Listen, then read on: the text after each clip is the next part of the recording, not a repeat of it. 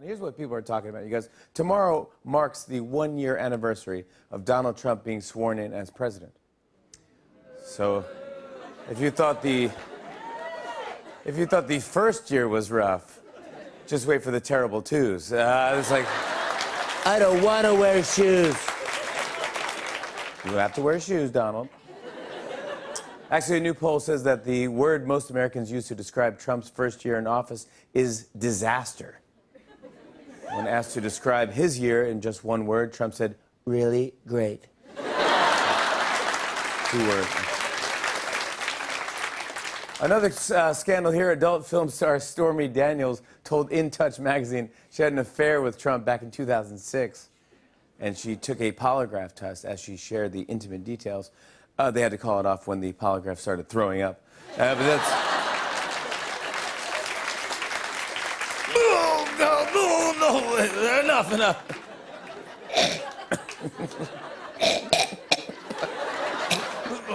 hold my hair, hold my hair. Hold my hair. This is crazy, though. Uh, Stormy said she once spanked Trump with the Forbes magazine. Yeah. Trump heard that. He said, fake news. It was a highlights magazine. and yes, I solved the maze. Uh, well, ever since Oprah's Golden Globe speech, everyone has been talking about the idea of her running for president, and nobody's more excited about this than our very own Tonight Show correspondent, Yamaneika Saunders, ladies and gentlemen. Yeah. I'm back! I'm happy you're back. You're, you're back. We're happy to have you. Yes. Welcome back. Listen, you know, I just had to come back because I'm hearing all these rumors about Oprah, and listen, it's just stressing me out. You know, black women are at it again, Jimmy. What do you mean? What, what's up? Listen, it's only January, and between Oprah and Meghan Markle, oh, black women are taking over 2018. Oh, okay, okay. So you're excited about Meghan Markle marrying Prince Harry, too? Oh, absolutely. This is so historic. This is the first time a black woman has ever wanted to marry a firecrotch. Oh. and let me tell you something, Jimmy. I cannot wait to see her in Buckingham Palace.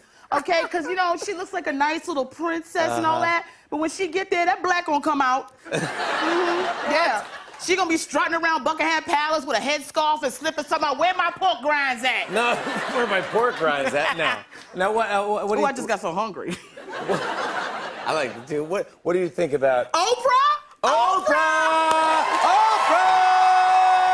Oprah! Yes. She is going to save us, Jimmy. She's going to save us? Absolutely. All right, well, give me an example. What would she do with North Korea? Okay, first of all, if Oprah is elected president, we are not going to war with North Korea. We're not going to war with no place where black women get their hair from, okay? I ain't going to war with no country that keeps my hair popping. Plus, you know she's gonna fix that busted prison system that keeps black men in jail 20% longer than white men for the same crime.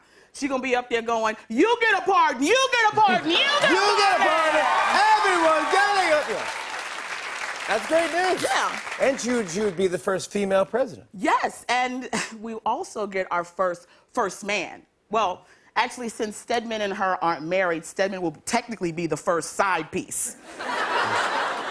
Come on now, y'all know Oprah don't let him sleep over. He gonna have to take that walk of shame through the White House every night. Secret Service just looking at him, go, look at him, there he go again.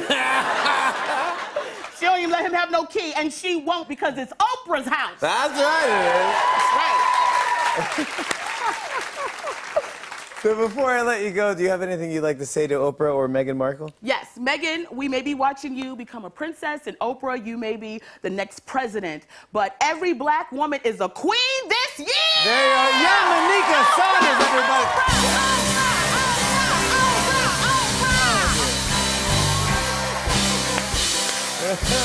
Yamaneika Saunders right there.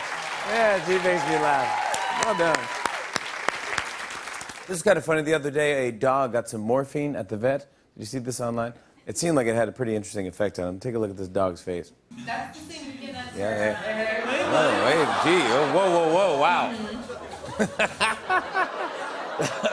that dog was like, what if I drive and you stick your head out the window? Is that good? Rough. All right. You guys, Sunday is the big AFC championship game between the Jacksonville Jaguars and the New England Patriots to determine who is going to the Super Bowl. Now, it's going to be a big game. As you know, at the end of the season, they give out the Most Valuable Player Award, but they also give out other awards during the season, sort of like the ones in high school yearbooks, like Most Likely to Succeed, Class Clown, stuff like that. So, with that in mind, it's time for tonight's show superlatives. Here we go. Not so superlative. Our first player is Jaguars offensive tackle William Poles. He was voted most likely to be the love child of Ron Weasley and Hagrid. You know that? I haven't read all the books. Yeah. Next up from Jacksonville is Paul Posluszny. He was voted most likely to have been built in Minecraft. Oh, interesting. Next up for the Jaguars is Aaron Colvin. He was voted most likely to take a sip of Gatorade and just dribbles out. Next up from the Patriots, we have Rex Burkhead. He was voted most likely to get poked in the head by a pool stick and hear someone say, Oh, sorry. Don't worry about it. Always happens. Next up from Jacksonville is Blake Bortles. He was voted most likely to be named by a fish talking underwater. Blake Bortles. Blake Bortles. Next for the Patriots is tight end Rob Gronkowski. He was voted most likely to shotgun a Capri Sun. Next from the Jaguars, we have Jermey Parnell. He was voted sleepy as Shaq. That's right. Next up from the Patriots is Chris Hogan. He was voted most likely to slurp his own eyeball like an iguana. Really? Next up for the Patriots is Ted Karras. He was voted most likely to say just beer when cop asked him if he's been drinking tonight. And finally, from the Patriots, we have Stephon Gilmore. He was voted worst Gilmore girl. There you go, everybody. Those are your NFL superlatives right there. Ladies and gentlemen, it is the end of another crazy week, and since there's too much to talk about, instead of giving you a full week in review, we decided to put together a little montage that just focuses on the key words used this week. It's something we call This Week in Words. I hope you enjoy. Doctors visit for Trump himself They checked the president's mental and physical health. He has incredibly good genes, but no self control. There's a beautiful country, which he just called a hole. America. is open for everyone. We shouldn't treat people based on Where they come from, Certain countries other than Norway. The holes, as our president likes to say. Global outrage. On a daily basis, Donald Trump is not a racist.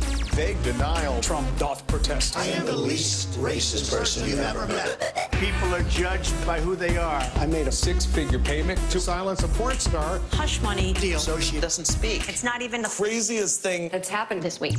Hawaii panic, disconcert after that incoming ballistic missile alert. There was a flaw in Hawaii's emergency plan. Someone pushed the wrong button. Some crazy stuff, man. We have a great show tonight. Give it up for the road. On and on and on. Uh, I said. And it's on and on and on.